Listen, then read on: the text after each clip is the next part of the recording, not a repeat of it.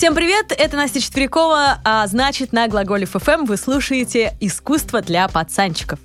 Ну, начну с благодарочки всем пацанчикам. Я, кстати, пацанчиками называю девочек и мальчиков э, вне относительно пола, поэтому уж простите меня, феминистки, будут пацанчики все. А, и всем, всем, кто нас слушает, во-первых. Во-вторых, тем, кто начал ходить ко мне на лекции и балуют меня всякими подгончиками очень милыми. Вот недавно мне, например, э, э, одна пацанчик подарила майку с танцем Матисса по мотивам предыдущего подкаста, и это было очень приятно. Огромное спасибо. Ну, а также огромное спасибо всем, кто комментит и кто критикует э, наш подкаст, потому что э, для меня это важно. Это важно э, в том смысле, что вам рассказать, как э, все это объяснить и чего вам не хватает. Так вот, на комменты относительно искусствоведения, которое притягивает за уши, это я цитирую, хочу ответить, чтобы э, расставить все точки над «и». Во-первых, я не искусствовед. Искусствоведы как раз не натягивают, э, как я, они притягивают притягивают, и не притягивают даже, как э, я это делаю, они знают досконально все детали искусства и по косточкам э, его разбирают. Вот как музыковед я очень хорошо это понимаю, потому что я также, э, как искусствовед, могу препарировать музыку, практически э, расчленить ее на некоторые молекулы. Но э, я вот э, даже в консерваторию не пошла именно потому, что для меня музыковедение это слишком узко. И мне хочется рассматривать и музыку, и искусство широко, поэтому я культуролог. А культуролог это пацик, который как раз и притягивает к произведению искусства историю, происходящую вокруг нее, биографические факты, э, похожие произведения из других искусств для того, чтобы взглянуть на искусство объемно и так далее. Поэтому это мой метод, ребят. Если вам он не нравится, ну, просто, значит, э, ну что сказать, не по пути нам, ну, подумаешь. А теперь о моей невнимательности и косяках. Ну, конечно же, они есть, народ. Я же это признаю, вообще не открещиваюсь ни в коем разе. А, куда без них? А, это а, тоже, друзья, от того, что я не искусствовед, и я не знаю наизусть деталей каких-то. А, и спасибо вам огромное, что вы контролируете это. Ну, и многие произведения я, кстати, изучаю вместе с вами. А, и по вашим заказам. Да, я знаю общее развитие истории культуры. У меня хорошая библиотека, так называемая, а, база в голове из разных пересечений там в искусстве, в культуре, в науке и так далее. Но все же это некое дилетантство. А, и в этом тоже есть э, своя прелесть. Я считаю, что это больше плюс, чем минус. Потому что как только человек становится суперспециалистом, он э, начинает смотреть на все свысока. Вот, этот метод я использую для того, чтобы нам с вами взглянуть на искусство со стороны, а не, знаете, приевшимся таким взглядом пересказывать вам учебники Веймарна и других по искусству. Вот и все. Ну, а про а, притягивание это, еще раз повторюсь, мой метод. Я даже детей и студентов своих всегда этому учу. А, как э, вот в Грибоедовской гимназии, например, я во вторых, в третьих классах иногда читаю искусство, прихожу к детишкам. Так вот, а, гениальные абсолютно дети второго класса мне заявили, что черный квадрат — это же телек, который затягивает, лишая воли Второй класс, друзья мои, второй класс. И это прекрасная метафора. Да, притянутая за уши. Но она актуализирует черный квадрат, не находите? В общем, я про то, что этот метод, а он специально такой, и я вас буду учить а, на примерах великих произведений искусств. Я хочу, чтобы вы этому научились. Высказывать свое мнение, использовать свою библиотеку, свой пацанский опыт, в конце концов, а, жизни во дворе, чтобы увидеть это произведение с вашей точки зрения, а не с точки зрения того, как э, его интерпретировал какой-нибудь какой-нибудь там э, искусствовед. Кстати говоря, сегодняшний наш персонаж, он имеет вот прямое отношение к этому методу, потому что он сам говорил, я вам не расскажу, что я имел в виду, но вы сами должны это все увидеть, просмотреть, пересмотреть и понять. Мы начинаем выполнять ваши заявки.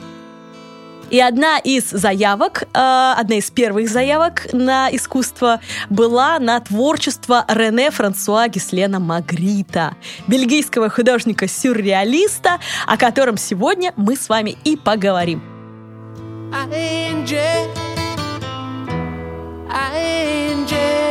Кстати говоря, сюрреализм, давайте вспомним, что это такое. Мы с вами уже говорили немножко о нем, когда э, говорили о Сальвадоре Дали.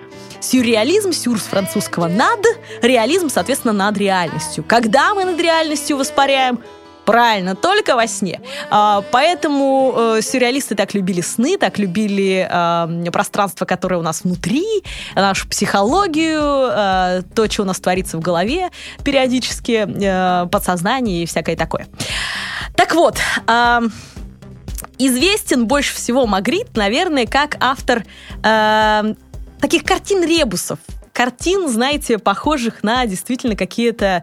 Э, ну, что-то вроде кроссвордов, э, таких, да, вот в поезде вы разгадываете какой-нибудь сканворд едете, э, и вот, вот, вот это картины Магрита. Теперь вместо э, кроссвордов вы можете поразгадывать их, и поинтерпретировать их, и поспорить с друзьями, а как они это увидят, а как вы это увидите. У нас у всех разные библиотеки, я уже сегодня об этом говорила, да, у кого-то там в силу образования, у кого-то там э, в силу просто пацанской мудрости житейской и так далее. И вот с этих точек зрения очень интересно рассматривать его работы.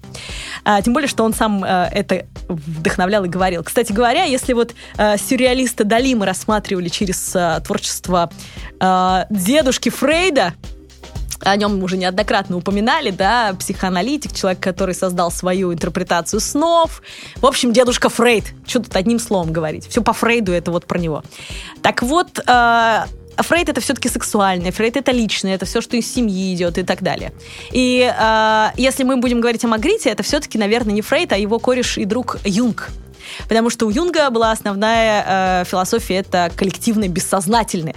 И сейчас ничего сложного нет абсолютно. Как вы знаете, если будет, будет плохо, если я это расскажу, что если какая-то агрессия на улице случается, вас она затягивает. Вот это коллективное бессознательное, как рыбки, знаете, которые э, в одну и ту же сторону поворачивают, не просто потому, что они там по, по схеме какой-то действуют. У них вот работает тоже коллективное бессознательное. Но это я так совсем на пальцах. Но вот если мы говорим про Магрита, то это как раз коллективное бессознательное. Он чаще всего в своих работах э, рассказывал нам о том, что мы все переживаем, что наше общество переживает, история переживает, или то, что у нас у всех в головах э, находится. Поэтому его как раз э, работы очень круто разбирать абсолютно любому человеку на Земле. Э, хотя сам Магрит не любил психоанализ, и мы еще об этом поговорим. Так вот, э, один умный Искусствовед, конечно, вот смотрите, Энн э, Умланд, это куратор из Нью-Йоркского э, музея современного искусства, он сказал про Магрита вот следующее. Ну, надо же все-таки искусствоведов тоже слушать. Когда без, куда без них? Э, если вы возьмете гениальность Магрита и должны будете рассказать о ней в одном предложении, то получится такое. Почему Магрит так важен? Почему его образы являются неотъемлемой частью общественного воображения и сознания? Все потому, что он создает невероятно понятные и четкие, четкие картины, в которых нет четкого смысла. Четкие картины, в которых нет четкого смысла. Это же идеальный пример, чтобы э, мою методику как раз этого притягивания за уши рассмотреть, понять, оценить, а кому-то даже простить, я думаю, что. Так вот, я очень люблю его искусство, потому что его хочется разгадывать. Вообще, любое искусство мне хочется разгадывать. А если тупо нарисован гвоздь, да, там и без всяких... Да и это тоже можно разгадать, на самом деле. Даже в реализме можно найти какую-то интересную подоплеку, ну вот в соцреализме, наверное, в меньшей степени. И там хотят тоже. В общем, все, что в искусстве можно разгадать и притянуть за уши, по моей любимой методике, это все очень интересно. Поэтому будем с ним разбираться. Ну, а традиционно я всегда начинаю а, с того, а кто из э, более-менее современной нашей эпохи э, взял Магрита на вооружение и что-то с ним сделал, из разных областей искусства в том числе. Так вот, его очень любят музыканты, хотя сам Магрит это скорее, э, ну, вы знаете, да, я всех художников делю, я уж, наверное, рассказывала, а может и нет, всех художников делю на звучащих и слушающих, и на читающих и пишущих. Э, так, например, вот Магрит это пишущий художник, он оставил очень много литературы такой достаточно, ну, своих цитат, воспоминаний, из которых мы можем узнать, как он мыслил свое творчество. А, а вот, например, там э, про Лейтана, о котором мы говорили, это однозначно, конечно, звучащий и слушающий, да, художник, который вдохновляется музыкой. Но вот у Магрита интересно, потому что его картинами вдохновляются музыканты, очень многие. Так, например, в альбоме, кажется, 2003 года, если я не права, поправьте меня, а, называется альбом «Homo sapiens». Автор его Джон Кейл, это чел, который с Бьорк работал. Ну, в общем, такой интересный музыкант. Так вот, у него есть произведение, а, которое он так и назвал «Магрит». Магрит, кстати, с двумя «т» пишется, да? Еще Маргарит иногда его называют, это неправильно, да? Магрит. Вот. А у него есть прям песня, которая так называется. Давайте мы ее сейчас включим. А я на этом фоне а, немножко ее переведу. I've forgotten how often we saw the я забыл, как часто мы видели Магрита.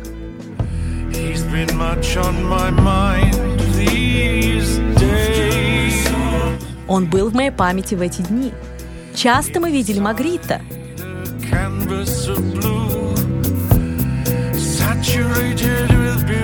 Внутри полотно синего цвета, пропитанное краской, в паутине из стекла. Закрепленный по краям зрения,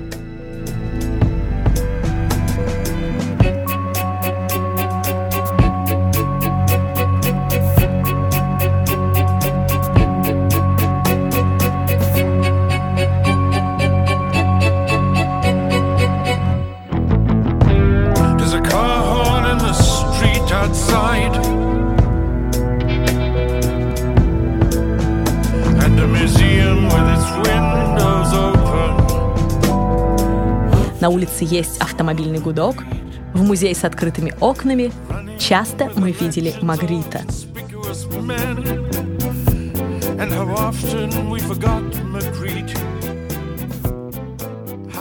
Музыкант Пол Саймон посвятил художнику и его жене целую песню. И это очень веселая песня, называется она «Рене» и Джорджет Магритты а, с их э, собакой после войны. Причем в этой песне как раз про это и поется. У них действительно была собака. Это был шпиц, которого звали Лулу. А, кстати, после смерти этого шпица Рене Магрит сделал из него чучело, чтобы оно продолжало жить у него дома. А, бойтесь Э, защитники животных, Магрит был вот такой человек интересный.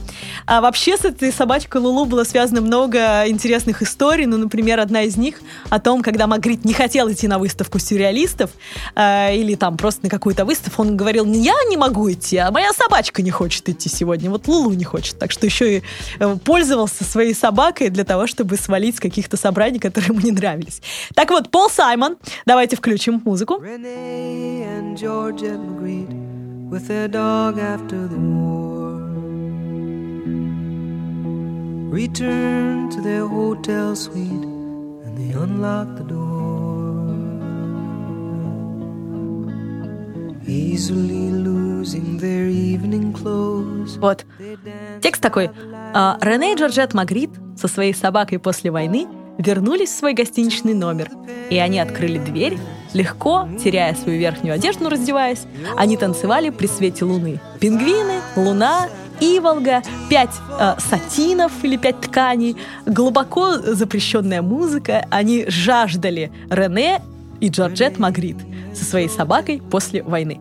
В общем, это такой очень примерный дословный перевод, и вместе с тем каждый куплет начинается именно со слов, что Рене и Джорджет Магрит со своей собакой после войны, и там такие вот интересные истории. Um...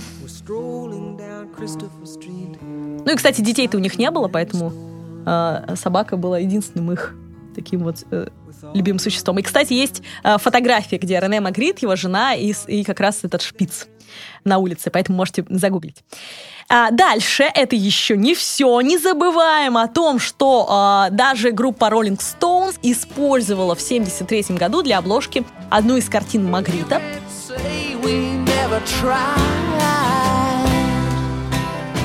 Еще обложка дебютного альбома британской группы Funeral for a Friend.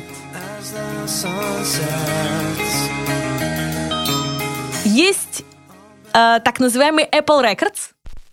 Apple Records — это звукозаписывающий лейбл, созданный группой The Beatles э, в 1968 году как подразделение компании Apple Corps.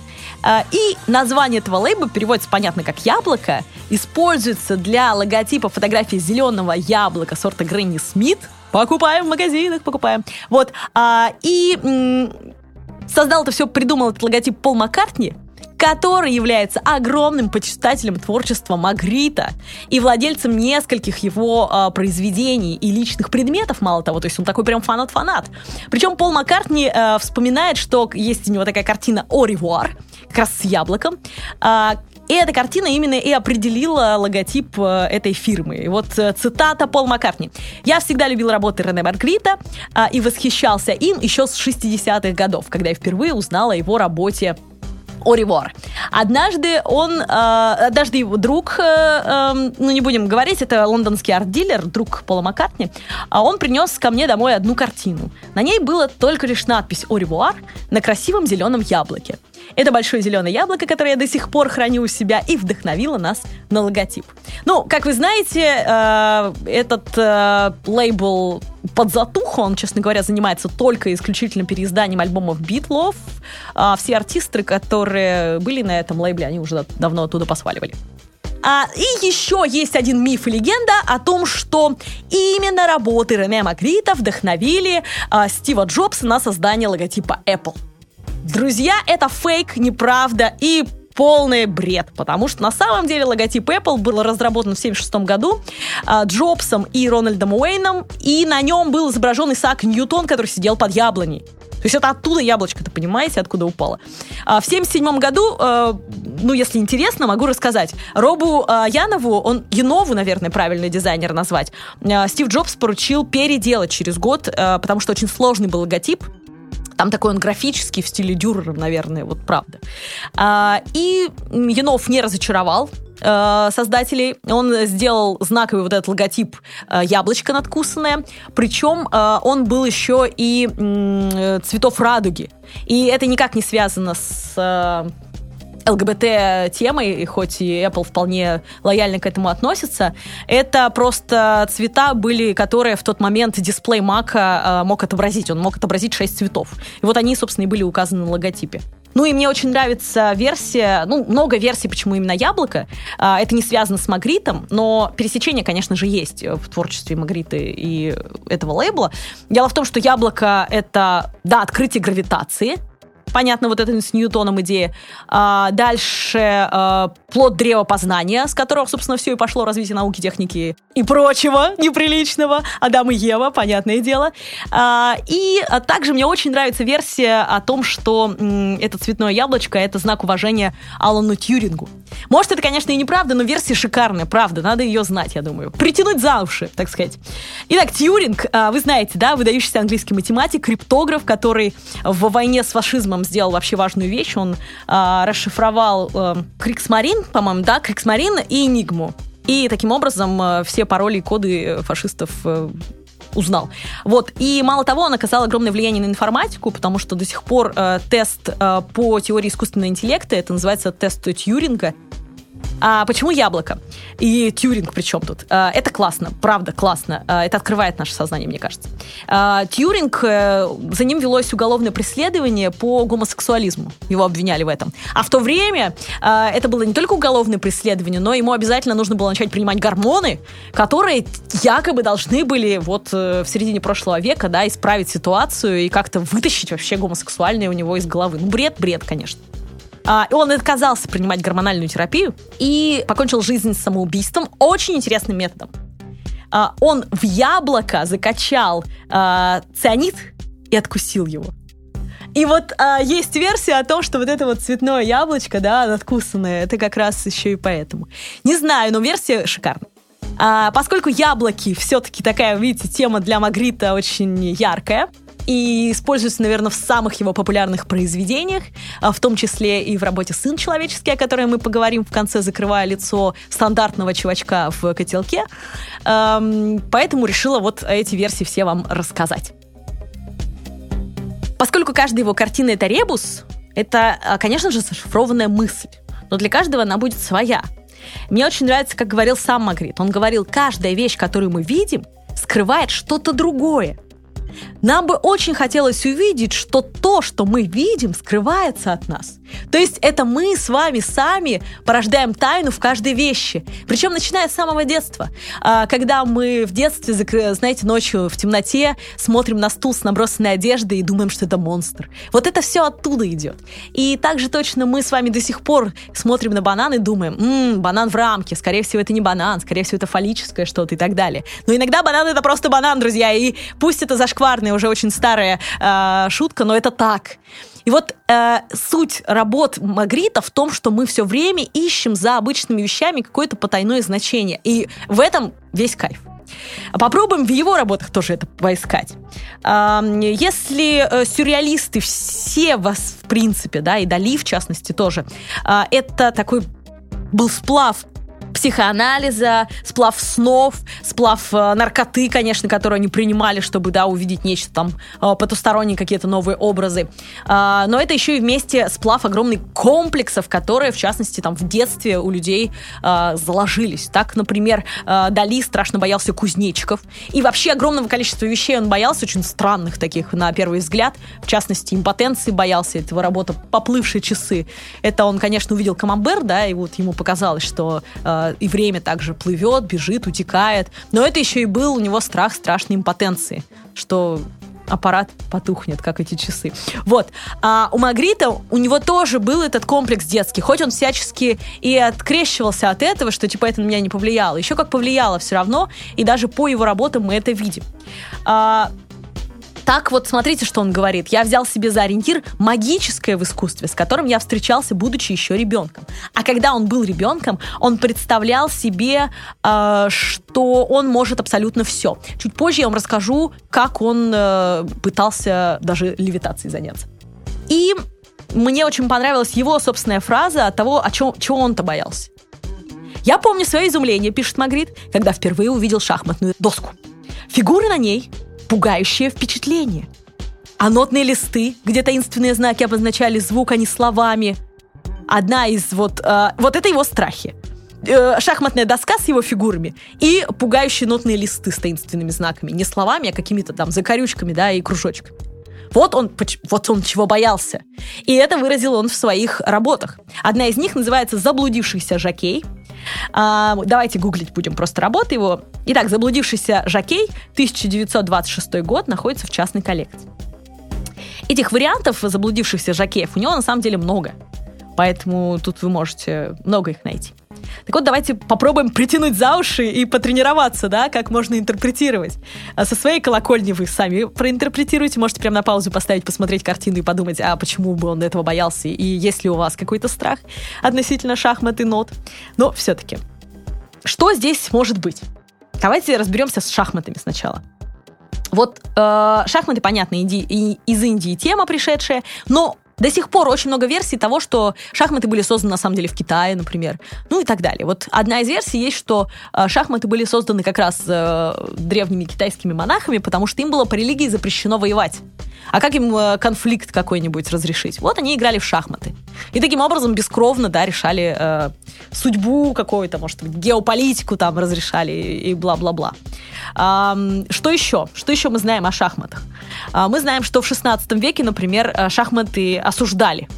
И в России тоже, кстати. Вот московский митрополит Даниил в домострое протопопа Сильвестра, он э, прям там канонически был запрет по решению Стоглавого собора об игрищах Еленского беснования назывался. И вот он запрещал как раз все на свете, в том числе и шахматы. Но э, воспоминания э, и информация о распространении, например, шахмат в русском царстве э, есть в некоторых источниках, в том числе европейских. Так, в XVI веке, например, по сообщению Джерома Гарсея, царь Иван Грозный умер или был убит за шахматной доской. То есть, видите, с шахматами связаны разные истории. Что уж там в детстве увидел сам в этих шахматах э, Магрит, непонятно. Почему он так э, боялся их? Возможно, он представлял себя, э, знаете, как Алиса в «Стране чудес», заставленным этими фигурами вокруг. Или ему вот по его картине казалось, что, я не знаю, там это сад, в котором эти фигуры могут переместиться и перекрыть тебе дорогу. Тут неизвестно. А может быть, он тоже, как эти монахи, э, думал о том, что, да, там, целые государства могли бы сохранить свою жизнь, э, если бы, если бы все шахматами решали, например, да, военные действия, а не войной. Я не знаю. А может, как в э, России, да, пытались запретить, потому что игрища бесовские. Непонятно. Но целый комплекс э, и легенд о шахматах, которые, кстати, заодно можно изучить и почитать, да, видите, вот притягивание за уши помогает. А, может, воз, возможно, какие-то вот вещи нам э, у, Маргарит, у Маргарита объяснить. Но, опять же, со своей колокольни надо смотреть. Почему шахматы нас пугают? Может, вы в них играть не умеете просто? Кто его знает? А, ноты. То же самое. Почему ноты его пугали? А, возможно, пугают всегда те вещи, которых мы не понимаем. И если мы не понимаем, как из этих корючек могут, может создаваться музыка, может быть, отчасти для нас это страшно. То есть тут неизвестно. Однако эта история, эта идея его детских страхов, шахматы э, нот, а, она воплотилась очень много раз. И этот жакей, который блудится в лесу, а, а также э, магия некая, которая связана и с нотами, и магия, которая связана с шахматами, по-видимому, для него, а, она тоже отражается в его работах. Ну вот впоследствии а, эти все заблудившиеся жакеи привели, например, к работе Ух, сейчас вспомню, как она называется. Находится она в Вашингтоне, создана в 65 году. Карт-бланш называется она. Погуглите сейчас, там кажется такое зеркальное преломление девушки на коне э, между деревьями, между пространством вообще. То есть, ну, тут вот тоже можно а, по-разному к этому отнестись. И, кстати говоря, про магию а, дополню, да, вот он называл свои работы магическим реализмом, а вовсе не сюрреализмом, как его все называют. А, Магрит говорил следующее. Видимые вещи могут быть невидимыми. Если, к примеру, некие люди едут верхом через лес, то сначала видишь их, а потом не видишь. Ну, там деревья их заслоняют. Но знаешь, что они там. И вот в картине «Карт-бланш» наездница заслоняет собой деревья, а они заслоняют ее. Однако наша сила мышления объемлет и зримое, и незримое. И я при помощи живописи делаю мысли видимыми. То есть вот для него это была магия из невидимого сделать видимое. И это, кстати, в первобытной культуре, в египетской культуре очень характерно для магических а, рисунков. А, рисунки на стенах пещер это тоже вам а, не просто какая-то мазня и живопись. Это чаще всего магический ритуал. По этой причине идея Магрита очень ясна и понятна. И мало того, если она пришла из детства, она пришла интуитивно, как и, например, верование там, наших первобытных предков. Да? Но об этом, ладно, подробнее будет э, отдельная история про первобытность, но давайте дальше. Также на Магрита не могла не повлиять смерть его матери. Причем это случилось, когда ему было 14 лет. А, а 14 лет это, друзья мои, пубертат. И если вы пережили пубертат, слава богу, потому что у многих, у многих он догоняет поздно люди начинают красить волосы в какой-нибудь дикий цвет. Это я про себя говорю. У меня было это очень поздно. А, и там прокалывать себе э, места всякие. Ну и, в общем, такое. Поэтому пубертат важная вещь, которую стоит пройти в детстве. И у него это связано, давайте начнем с конца, с картинами безликих людей на его работах. Давайте вот гуглите «Поцелуй», ой, простите, «Влюбленные» Рене Магрита, там, где они целуются, а, в замотанных на голове тряпках. Влюбленные 1928 год, э, картина. И у вот ваших любимых искусствоведов, пожалуйста, у них есть три версии. Но все три версии какие-то очень натянутые, честно говоря. Вот для меня это натянутое, понимаете? Итак, первое, что не настоящая любовь, не позволяющая людям прикоснуться к друг другу, да, это вот некий суррогат, это иллюзия любви. А, это замотанные головы, да. Дальше, вторая версия, что Магрит изобразил самодостаточную любовь напротив, да, любовь, не нуждающуюся в зрительном контакте. Ну, как у нас в России говорят, любовь слепа. Полюбишь и его. А, и третье, типа, истинные чувства не знают никаких материальных преград. Ну, come on, ну, ребят, ну, ну что это? Это мы и сами можем объяснить, посмотря на эти работы, сказать, любовь слепа, все, он об этом хотел сказать, поэтому намотал им на башку какие-то тряпки. Но у него в биографии просто есть факт, который рассказывает нам и раскрывает нам идею того, почему на головах многих персонажей Магрита тряпки. Дело в том, что э, когда ему было 14 лет, его мать не просто умерла, а она покончила с собой, прыгнув с моста а перед этим обмотала голову по одной версии газовой косыночкой, чтобы ее лицо не выглядело обезображенным, а по другой версии она а, вышла из дома ночью и спрыгнула в реку в ночнушке, которая замотала ее лицо после того, как ее нашли. Так вот, а, Самое это страшное, знаете что? Что Магрит, по некоторым э, данным, видел, э, что его мать вытащили э, из воды, и он э, пытался понять причину произошедшего, естественно, он копался там и в себе в том числе, но в тот момент в детстве, чтобы избавиться, видимо, от этого стресса, он, а, это был 1912 год, а, он а, попытался... Во-первых, этот образ у него остался навсегда, да, с замотанной головой матери. А во-вторых, он попытался найти какие-то ответы и, видимо, абсолютно интуитивно поверить в эту магию в некую магию. То есть вот он сам пишет, что в детстве казалось, что нет ничего невозможного. Казалось, что с помощью мысли можно воплотить любую мечту, передвигать предметы, видеть будущее и даже летать. Что у вас такого не было? Да было у всех в детстве, что я могу вообще все, что угодно. И я не полетел, пишет Магрит, только потому, что недостаточно старался.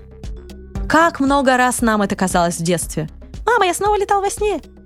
Мало того, э, вот и когда моя мать пишет э, Магрит, и ее вытащили из реки, я подумал, что зря все плачут. Ведь мне осталось совсем немного потренироваться, и я силой мысли верну ее к жизни. Обязательно верну. Как и у Эдварда Мунка, это была, конечно же, такая детская компенсация. И рисунок, как э, вот магическое действие, которое, возможно, может оживить его мать. Как опять же первобытные люди пытались там, да, нарисовать, как они пойдут убивать на охоте э, жирного оленя, и убивали этого жирного оленя. Принцип подобия в магии первый и первостепенный. Если интересно про это, почитайте у Фрейзера «Золотая ветвь». Он описывает как раз магии, э, принципы магии. Принцип подобия. То, что я нарисую, то должно реализоваться. Поэтому, конечно, для него еще вот эта вещь важна. Вот этот магический его реализм. Так вот, давайте посмотрим на картины, которые а, реально м, с обмотанными головами. Не только влюбленные, но еще и продолжаем. «Изобретение жизни» 1928. А, «Суть дела» 1928. Дальше. Ну и хватит, наверное, с вас. Пока хватит с вас жутких э, картин. Сам художник избегал всяческих разговоров на эту тему. Мало того, я уже говорил, да, утверждал, что э, переоценивают э, критики влияние этого факта на его жизнь. Но он факт остается фактом. Как мы можем его исключить из его творчества, если мы видим э, повторяющуюся вот эту ночную сорочку или газовую косынку вокруг голов, особенно женских.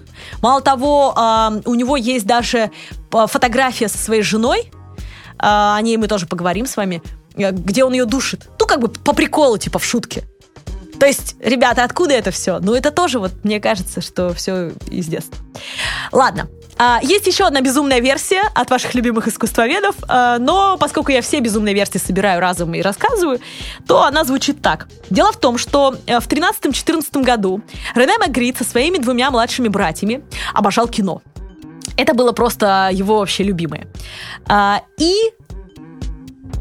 они обожали просто фильмы про Фантомаса. Первые фильмы про Фантомаса режиссера Луи Фейяда вышли именно в 13-14 году. А, и вот он там в маске, да, бегал, тоже с замотанной головой и так далее. А, посмотрите, есть, э, во-первых, в Википедии статья про Фантомаса 13 года, а есть еще э, картинки плакатов.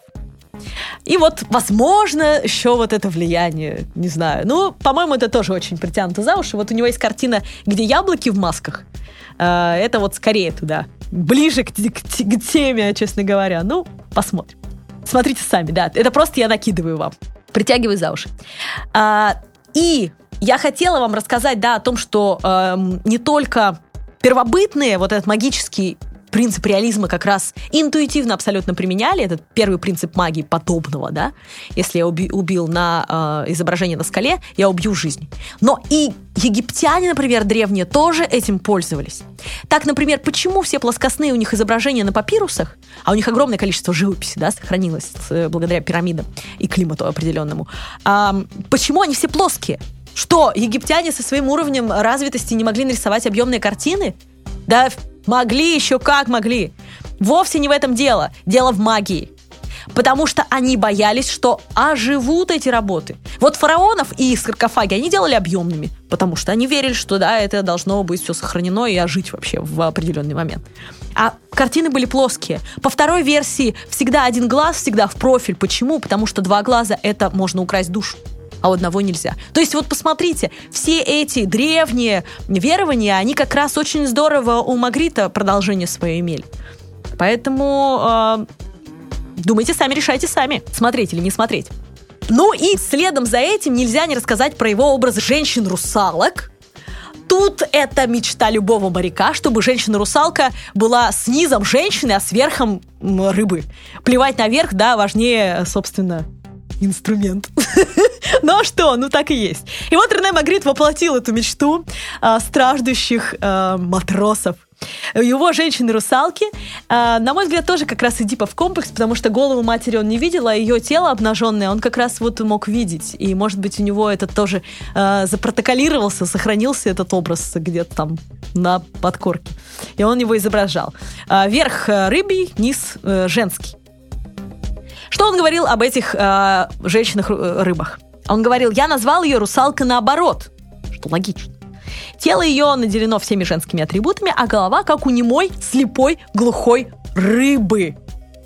У этой русалки есть только плотское начало. Ее деградировали до предмета сексуального желания, лишили души и воли. И вот эта идея того, что женщина это какой-то непонятный кусок мяса, и его отношение против этого, честно говоря, оно тоже очень часто возникает в работах Магрита. Так, например, «Философия в будуаре» — великолепное произведение, которое у меня долгое время висело на стене, ибо, как вы знаете, ваша покорная слуга занимается эротическим. Э, это вот как раз воплощение этого что что сейчас на постаменте? Сейчас на постаменте э, в его время, да, это э, именно женское тело, без э, какой-то души, без лица. Это не Джаконда вам, это вот голый низ. Вот их лишили души, понимаете? Итак, смотрим картины. А, Рене Магрит «Коллективное изобретение». 1934 год. Находится в Дюссельдорфе эта работа. А, ну вот, пожалуйста, вам яркий пример. Выброшенный на берег тетки. Выброшенный из общества. А, просто секс, просто тело, просто для удовольствия, а не для какого-то там возвышенного чувства. 48 год. Песнь любви. В частной коллекции находится эта работа. Замечательная, красивая, фантастическая. Уже двое сидят э, влюбленных, но опять же низ у них человечий, а верх рыбий поют, завывают. Тоже, вот, пожалуйста, вот вам задание. Интерпретируйте вот это вы. И в комментариях напишите. Вот это будет круто. Мы с вами хоть о чем-то поговорим, а то э, критикуете, а метод не пробуете. Пожалуйста, давайте попробуем. К вашей интерпретации. Ну и мы плавно переходим к тому, а какие женщины в его-то жизни были. В его жизни на самом деле было немного, немного женщин, потому что он был достаточно верным человеком. И когда он был совсем ребенком, он познакомился с дочерью мясника из Шарле э, Руа, которую звали Жоржетта Бергер. Она стала впоследствии его женой. Причем мальчик проводил с ней вообще очень большое время. Э, он был совсем ребенком, э, был в нее влюблен, она тоже совсем была ребенком, и, собственно, вот такой у них детская любовь была. Даже говорят, что однажды, э, гуляя по кладбищу, они увидели живописца за работой, который что-то там рисовал, гробы и так далее, я не знаю, покойников. А, и э, в тот момент Рене Магрит э, решил, что станет художником. То есть вообще, типа, это при ней случилось. А, и на всю жизнь она стала его музой, исключая там пять лет жизни в разлуке. А, но мало того, родители девушки переехали в Брюссель, их разлучили таким образом э, в детстве. И вот представьте себе приватности судьбы, прибыв э, в Брюссель на учебу, а Рене Магрит закончил два курса Королевской художественной академии в Брюсселе. Он с ней столкнулся в саду, в каком-то ботаническом саду, случайно абсолютно. И им было в то время, тоже они были совсем молодые, чуть ли не по 16 лет. Ну, в общем, суть в том, что э, в 22 году они поженились. И э, вот так всю жизнь были вместе. Вот э, помните, я вам говорила про песню э, Рене и Жоржет Магрит и их собака после войны. Вот это как раз про их э, интересную любовную историю. Фоток очень много их, этой парочки в интернете. Есть и фильмы об их любви, можете посмотреть. И в конце я дам вам, что посмотреть вообще про Магрита и почитать. Но давайте продолжим дальше. Дело в том, что э, их любовь была не вечной, я вам говорила. Случился один раз адюльтер. В 1937 году э, художник завел интрижку с некой э, Шейлой, э, сейчас я фамилию вспомню, Лек, Шейла Лек, которая была участницей перформанса, какого-то очень странного перформанса в Лондоне на Трафальгарской площади. Она с венком из роз э, прошлась просто по этой площади э, во время международной сюрреалистической выставки. И вот э, даже ее назвали призраком сюрреализма, и, в общем, поэтому э, он ее был очарован ею и увидел ее. И представьте себе, это еще не все. Испытав чувство вины от того, что он, значит, с этой Лейлой Лек, Шей, простите, наоборот, Шейлой Лек, затусил, э, имел роман, э, и ему было неудобно перед женой, с которой ему, естественно, пришлось расстаться, Магрит написал своему близкому другу, поэту-сюрреалисту а, Полю Калине, я бы хотел, чтобы ты сделал все возможное, чтобы мое отсутствие было как можно менее огорчительным для моей жены. И что сделал Калине? Конечно, он воспринял все буквально а, и э, стал жить с женой Магрита Жоржет. Ну, мило тогда, подтолкнул сам своих друзей. И Жоржетта даже попросила о разводе э, Раве. То есть был прям такой э, момент. Дальше их история любви переносится в военную Бельгию. Э, дело в том, что в сороковом году, э, как известно, за 18 дней э, Бельгия была захвачена нацистами. И вот, прикиньте так, значит, произошло. Магрит э, не раз публично высказывался по политическим вопросам, он в этом смысле был достаточно жестким, э, как и, например, Марсель Бротерс, мы о нем говорили, что он э, во многом наследник э, творчества Магрит. Э, читайте выше, подкасты слушайте. Э, так вот, для Магрита это, естественно, означало, что его могут арестовать в любой момент в Бельгии, поэтому он оттуда уехал в Париж. И там в Париже так он страдал без своей жены, что, по-моему, чуть ли не единственное там несколько раз в жизни написал ее портрет. Именно в момент расставания, когда понял, что он потерял.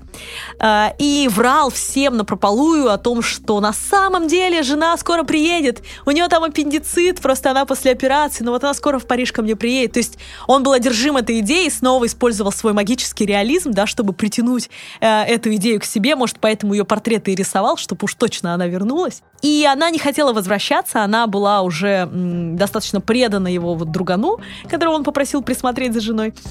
А, и Магрит начал продавать свои работы, холсты, чтобы перебраться в Бельгию оккупированную и там жить как-то более-менее спокойно, потому что от нацистов всегда, как вы помните, а, даже по истории Фрейда можно было откупиться.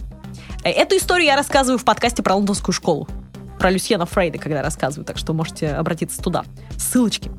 А, ну, а вот э, в 43 году, например, чтобы оплатить дорогостоящую цветную печать э, книги э, по своему творчеству, 43 а, год, да, военное время, чем он там занимался-то, а, он продал, по слухам, несколько живописных подделок.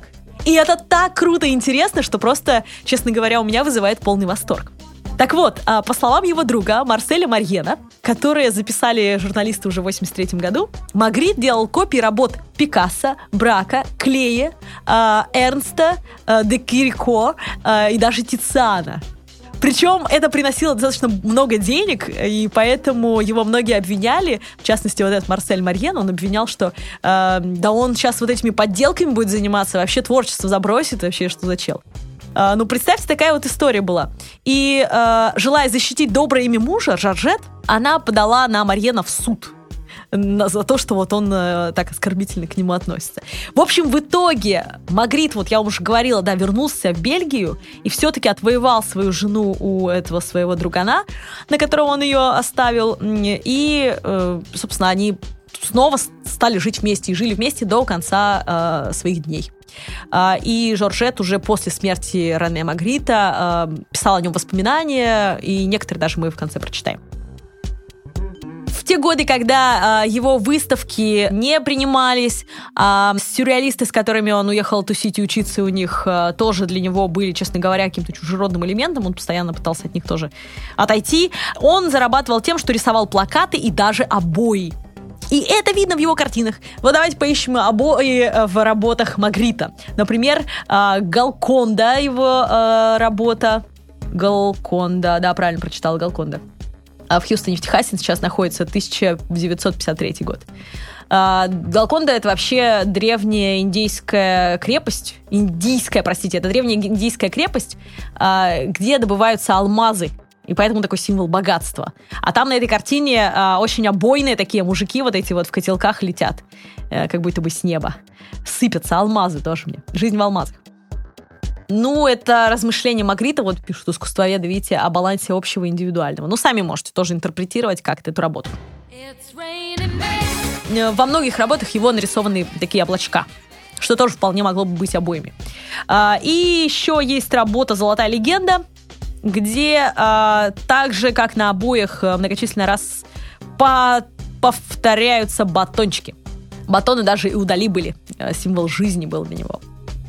Хотя сам Магрит терпеть не мог э, все, что связано с поп-артом, с обоями и так далее. Вот, например, он говорил, я ненавижу профессиональный героизм, благопристойные чувства, декоративное искусство, фольклор, рекламу, голоса дикторов Привет, Магрит, ненавидишь нас, ну и ладно. Бойскаутов, запах нафталина, новости, пьяниц. В таком порядке у него был рейтинг, видите, по убыванию.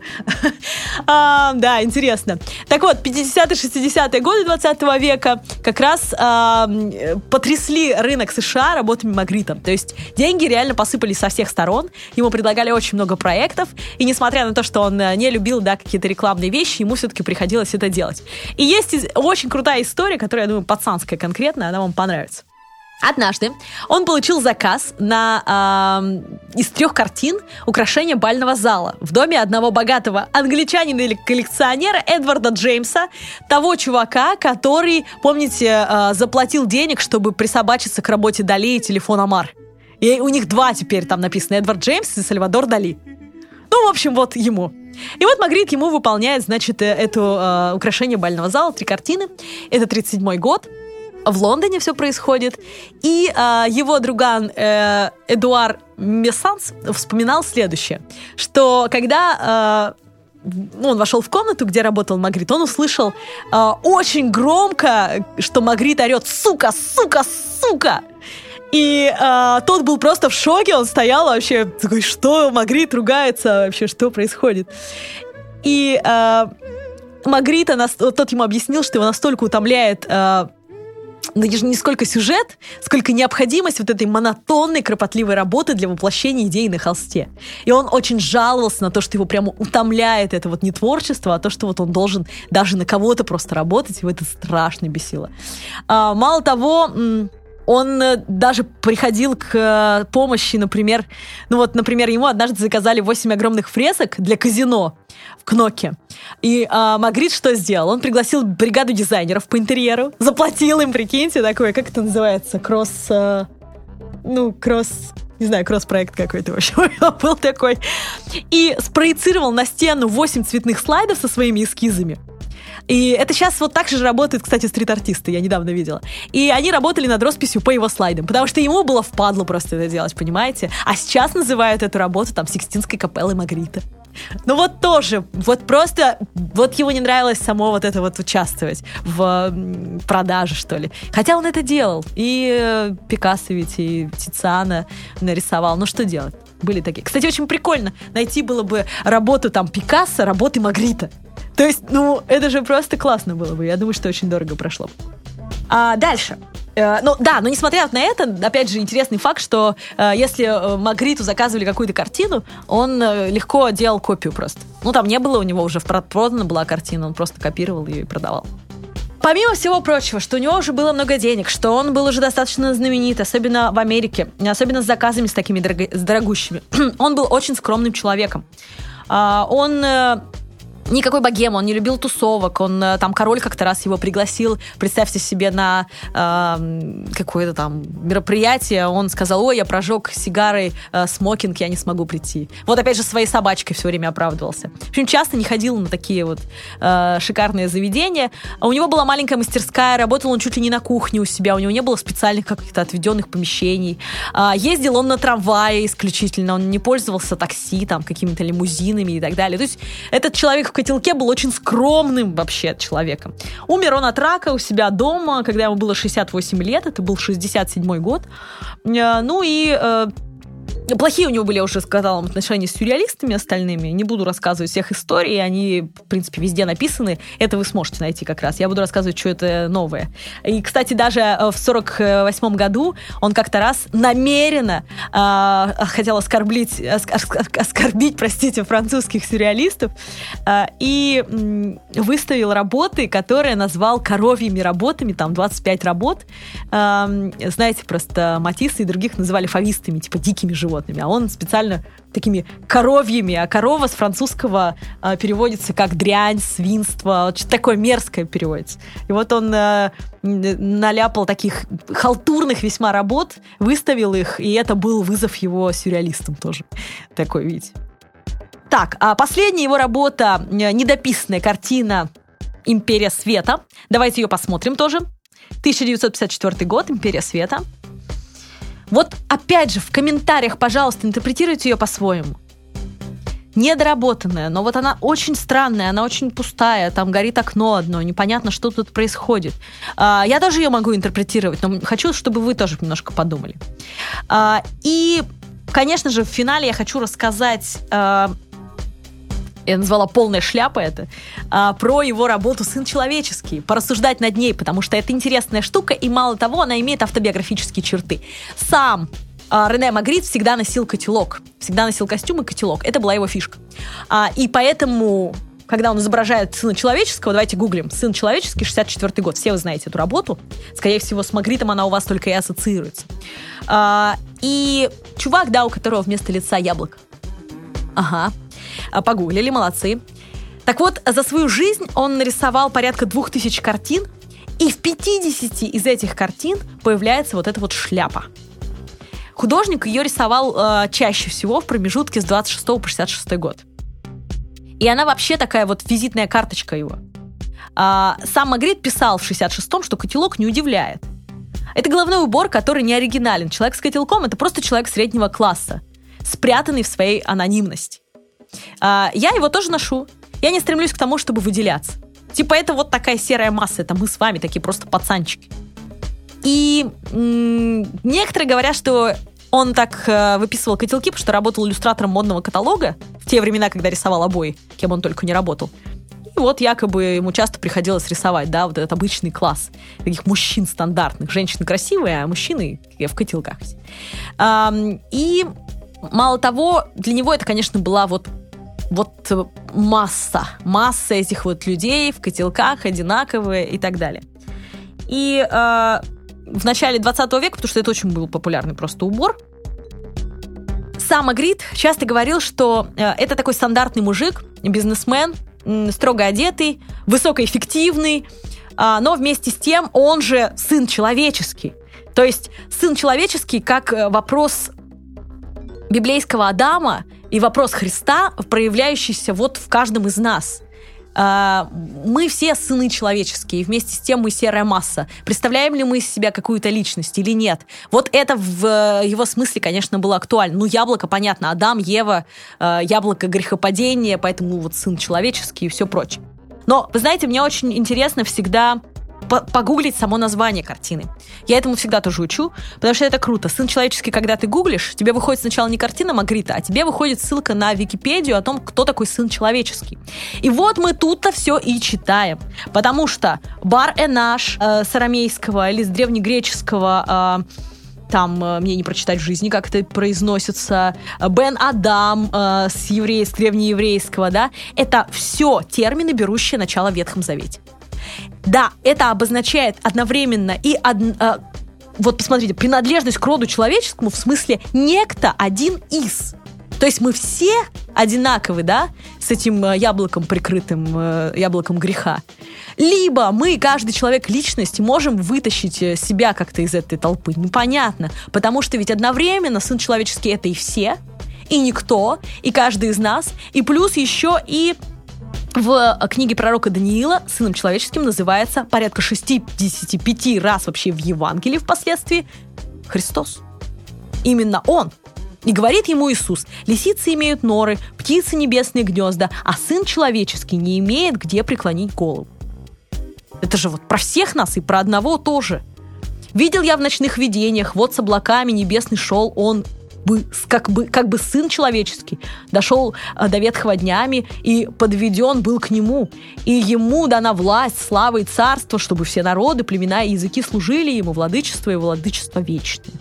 То есть вот, пожалуйста, и все, и личность. И вот это все в работах, и он сам – интерпретация его автопортрета здесь. И, может быть, вы найдете какую-то интерпретацию в «Сыне человеческом», в этой поп-культуре, в том, что, да, глобализация сейчас, и Магрит предсказывает, что все мы одинаковые будем, да, а, одинаково одеваться, fast fashion, fast -мозг, fast все, фаст-фуд. Подумайте над этим. Вот интересно ваше мнение в комментариях. Ну и э, в конце я хочу вам э, дать цитату и закончить ей э, цитаты Жоржетт Магрит, которая написала после смерти своего мужа вот такую фразу. «В одном ты ошибался. В конечности собственной жизни. В победе смерти надо всем. Ты остался жив не только для меня, но и для всех тех, кто смотрит на твои картины. Ведь в них весь ты. Я смотрю на них и разговариваю с тобой, и спорю, как всегда. Ты все-таки сделал то, о чем мечтал. Ты проник в зазеркалье, но остался. Ты победил смерть. Очень противоречивое заявление, да? И вместе с тем, так оно и есть. Он остался для нас вот в этом же автопортрете своем сын человеческий. Почему бы нет? Еще и каждого из нас изобразил. Что почитать и посмотреть? Наша классическая э, финалочка. Итак, э, замечательную книгу, спасибо гаражу, что они переводят хорошие книги. Э, книга Дезмонд Моррис в переводе Елизаветы Миршниковой, которая называется «Сюрреалисты в жизни». Здесь не только про Магрита, но и про разных всех сюрреалистов и Дали, и Миро, и других. И это очень интересно читать о том, кем они были в жизни, а не просто какие-то заумные вещи про их работы. Дальше. Фото Магрита. С 25 по 55 год он купил себе фотоаппарат и очень много фотографировал себя, супруга и так далее. Но каждый раз а, он, каждое обычное селфи э, рассматривал он с точки зрения будущих шедевров. Поэтому его фотографии, его селфи часто пересекаются как вот в магической такой вещи, да, еще и с его работами. В них он тоже что-то рассказывает. Посмотрите их. И э, очень много фильмов про Рене Магрита образовательных, и от э, телеканала «Культура» хорошие фильмы, небольшие. Но э, я рекомендую всем фильм э, Адриан Мабен э, «Месье Рене Магрит». Он так и называется, собственно. Это то, что посмотреть и что почитать, и многочисленные мои призывы к комментариям конкретно по интерпретации работ Магрита, ваших личных интерпретаций, пацанских. Я буду с нетерпением ждать в комментариях под этим подкастом. Присоединяйтесь к нам, не забывайте подключаться к Глаголев FM и искусству для пацанчиков. Пока! Глаголев FM.